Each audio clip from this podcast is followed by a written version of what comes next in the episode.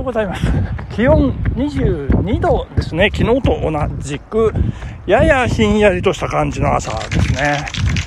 えー、村山橋を渡りまして、土戸川の土手を、打たれました。土戸川の土手を東に向かって走っているということで、これで3日連続、なぜか土戸川の土手ということで、どうしてなんでしょうね。どうしてなんでしょう。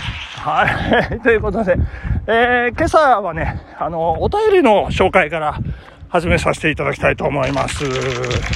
悪い人さん、ありがとうございます。いや、ギフトもいただいておりましてですね、えー、みんなでかき氷と、ザリガニと、夏だの3ついただいております。ありがとうございます。毎日楽しく拝聴しております。悪い人でございます。えまたちょっと真似してみましたけど、2日続けて、落語のリクエストに答えていただき、ありがとうございます。看板のピンと、禁酒番屋、両方とも通勤中に聞いて爆笑させていただきました。もし電車で通勤されている方がこれを聞くと、吹き出してしまいますので、注意が必要ですね。わらーって、これ、たけちゃんさんですね。そんな、落語家、マチューさんに質問です。落語の話す時間については、何分かかるのか分かって収録されているのでしょうか？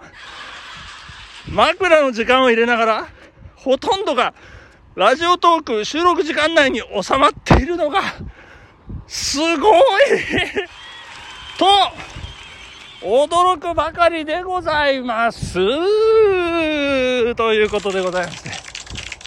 悪い人さんありがとうございました。いやいやいやいやいや、これは、これはですね、これなんかよくマジックのね、あの動画とか YouTube に上がってますけど、種明かしあるやつとね、ないやつとね、あの、種明かしは本編で、みたいなね。あの、私、そんなことはいたしません。種明かしはここでさせていただきたいと思います。それは、もう一回言っちゃおう。尺取りのリハーサルをしているからということですね。あの、私ね、あの、作文、あの、小学校の時とかね、作文で何を書くのか思い浮かばない。あ、そう言ってる間に3行終わったとかいうのがね、大嫌いでございまして、この本編は本編。で、この舞台裏は舞台裏ということで、舞台裏の事情をこの本編の中にね、こう入れるというのはね、私本当に嫌いでございました。本当はね、あの、お伝ええー、したくなかったんですけど、悪い人さん、あの、質問してくださいましたんでね、あえて、お伝えさせていただきました。これは綿密なリハーサルがあるからでございました。ということでですね、話は、江戸の昔ですよ。江戸時代、大名はですね、まあ、お殿様ですね、いい生活をしていたかというと、実は、意外とこれが大変だったようでございましてね。こう、毎日、こう、主治肉林の贅沢三昧かと思いきや、意外とそうでもないということでございまして。まあ、例えば魚一つとっても、マグロやサバなんてのは下魚と言いましてですね、下魚ですよ。えー、お殿様食べなかったようでございます。で、何食べてたかというと、タイですね。タイしか食べなかったということで。しかもですね、あの、煮たり蒸したり、もう散々手を加えまして、そしておまけに毒味までして、何人も毒味するんですね。で、念入りに、えー、毒味して、えー、準備に準備を重ねて出てくる。出てきた頃にはもう冷え切っているというね、このうまくもなんともない代物です。というようでございまして。おー、これ、金や金やは、お呼びでございますか良い天気であるな。どうじゃ武芸鍛錬のために、遠乗りなど行こうかの。今日は、どの辺りまで行けばよいか。そうでございますね。下屋敷から遠すぎず近すぎず、目黒あたりはいかがでしょううん、目黒か。川あり、谷あり、紅葉が美しい。しばらく行ってないのを。はい、わかった。では出発じゃ。世に続け。はやーお殿様早いんでございます。家来も連れず、一人で飛び出して行って、一人で勝手にいい心持ちということで。えー、ご家来衆は慌てて後からついて、遅れて到着をいたしました。お待たせいたしました。殿うん。あそこの小高い丘を見よ。てっぺんに赤松が生えておるな。あそこまで、そちたちと共に、勝ちにて競争じゃ世に劣るなよはじめそれということで、今度はかけっこが始まります。もうお殿様だだっこですから仕方がありません。家来たちは丘に息も絶え絶えやってまいりました。いやうん。その方ども、やはり世にはかなわんのうん。うん、空腹を覚えた。うん。誰か、弁当を持ってまいれ。弁当？うーん、持ってましたか。誰か弁当持ってないか。え？恐れ多くも申し上げます。あまり下級のことのため、弁当を持参した者は一人もおりません。弁当が、ない。さあ、さようか。さようであるか。えというわけでございまして、そこにご飯があると思うと人間ってのは意外とお腹空きませんけれども、何もないと知ると空いて参ります。なんでお前たちは弁当を持ってこないのだと。もし、これを言いますとですね、この中の誰かが責任を取って腹を切らなければいけません。まあ、そんな世の中でございます。そういうことを言ってはいけませんよと小さい頃から聞いておりますから、殿様はただただ、えー、がっくり、そうか、というふうにうなだれております。ご家来の方もがっかり。秋の空をじっと眺めております。すると、近所の農家でサンマを焼いている匂いが、殿様の鼻の中に入ってきます。さあ、大変でございます。これ、金魚このいなる匂いは何じゃ？は、は、これは、サンマにございます。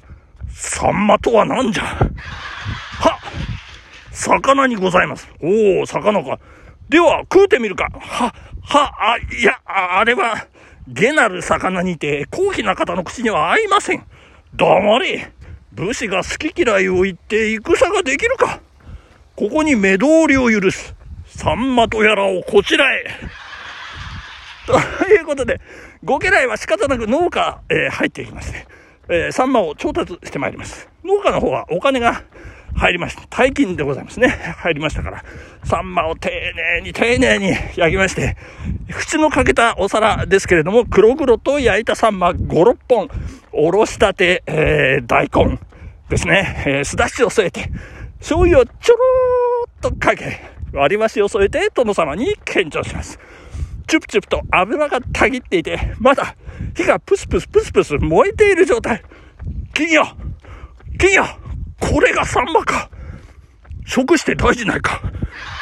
そうか。大丈夫か。大丈夫なんだな。うん。では食す。うん。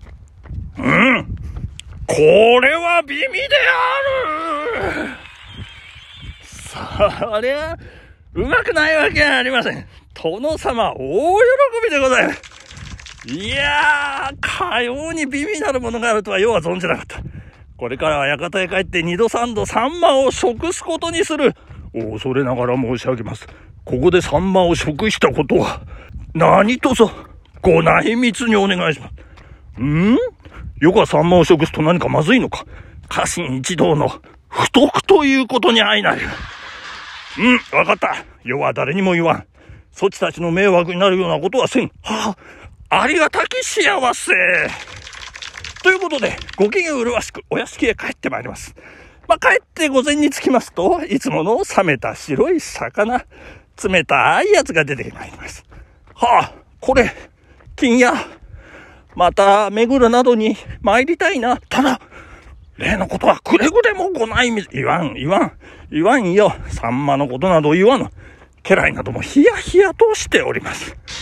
そのうち、お殿様が、ご親類のお宅に招かれることになりまして、お大名は普段は食べたいものを食べられるわけではありません。こういう時だけは、料理の注文が言える風習ということでございまして、殿様はもうこの日を待ちわびております。主より先に料理番に挨拶をします。おい、料理番はおるか？は料理番にございます。要は、今日はサンマを食したい。はサンマでございますか？そうじゃ、サンマである。黒くて長やかなる魚である。今すぐ頼むぞはははということで、当然、厨房にはサンマの用意などありませんから、当時、日本橋にありました魚河市に大急ぎで行ってまいりまして、最高のものを仕入れてまいります。ところが、お料理方、これを見て考えた。こんな油の強いものを出して殿に万が一のことがあってはならない。どんな罰が下るかわからない。とにかく油を抜いちまおうなんてことになりまして、サンマを蒸し器にかけ、油をきれいに落としてしまいます。バッサバサ。また小骨がありますから、毛抜きで、小骨、もうみんなで寄ってたかって抜きます。えー、もうそうなると、サンマの方はくったくたのバッサバサお椀にしてお殿様の前に出します。殿様は、チュプチュプとした油がたぎってるのが出てくると思ってますから、お椀を前にしてびっくりでございます。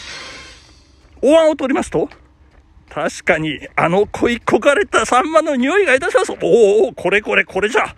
これじゃ。久しかったの。そっちも堅固で何よりである。パクパク、パク。うーん、違う、これは違うぞ。これはどこで仕入れたは、日本橋大菓子でございます。それはいかん。いかんぞ。やはりサンマは目黒に限る。